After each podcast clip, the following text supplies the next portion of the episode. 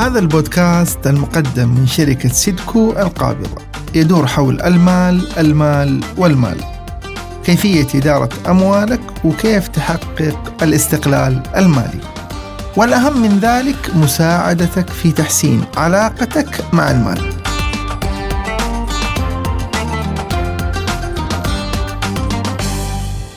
مرحبا بكم أعزائي المستمعين. معكم أخوكم سالم بشميل. مقدم بودكاست وعي مالي مع ريالي.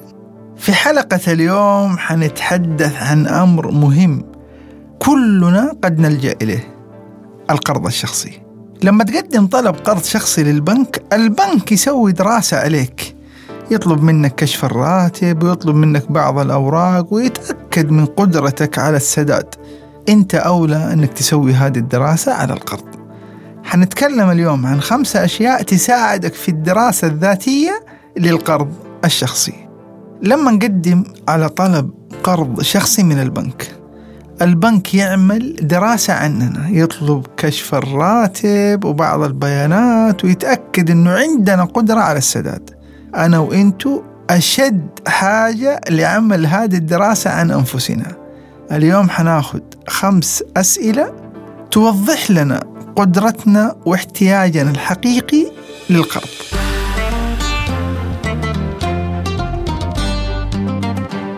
السؤال الأول هل لي مكسب فعلا في القرض؟ هل هذا القرض يشكل إضافة لي؟ أقصد بالإضافة ليست إضافة المال فقط إضافة أجزاء لحياتي يعني مثلا هل هذا القرض حيخليني تزيد استثماراتي تزيد مشاريعي الشخصية. هل هذا القرض حيساعدني في الدراسة الجامعية؟ حيأهلني أني أخذ شهادة متخصصة؟ هذه الأفكار هي فعلا المكسب الرئيسي للقرض. لكن أني أخذ القرض عشان أسافر سفرية سياحية اسمحوا لي أقول لكم ما درستوا وما جاوبتوا السؤال هذا بشكل صحيح.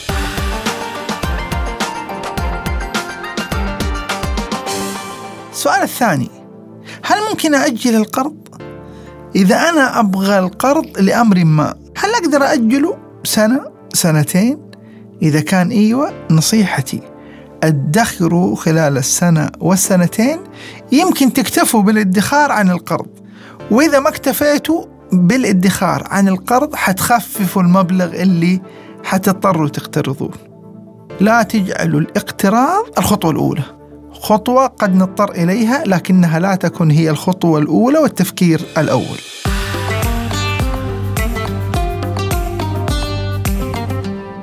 أمر آخر هل أستطيع سداد القرض؟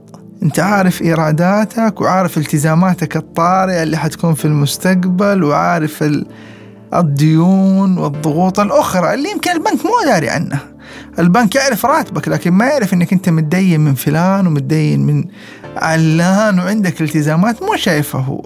أنت تعرفها هل تقدر أو ما تقدر.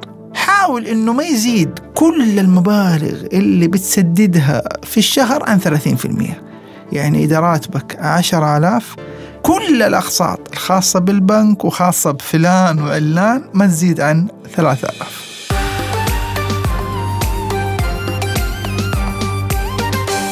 السؤال الرابع. هل اطلعت على شروط القرض؟ ترى القروض ليست نظام موحد على كل البنوك.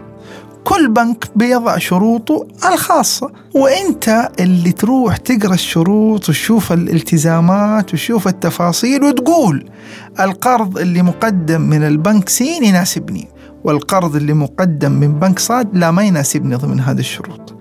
فلا تعتبر أن القروض كلها شيء واحد. حتى في نفس البنك قد يكون في صيغ مختلفة للقروض ابحث عن القرض اللي شروطه تناسبك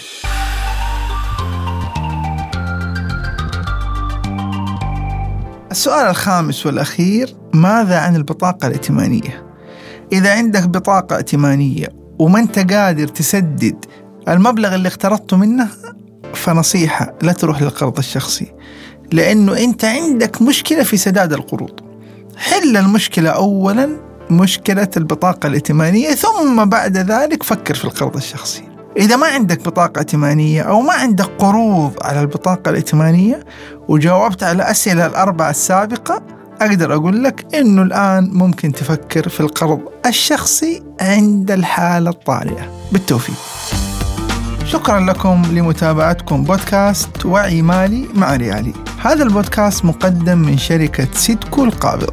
تأكدوا من زيارة موقع www.riali.com للتسجيل في دورة من دورات ريالي للوعي المالي المجانية اللي بتتكلم عن أساسيات الوعي المالي ولمعرفة المزيد عنا والاتصال بنا والتعرف على برامجنا.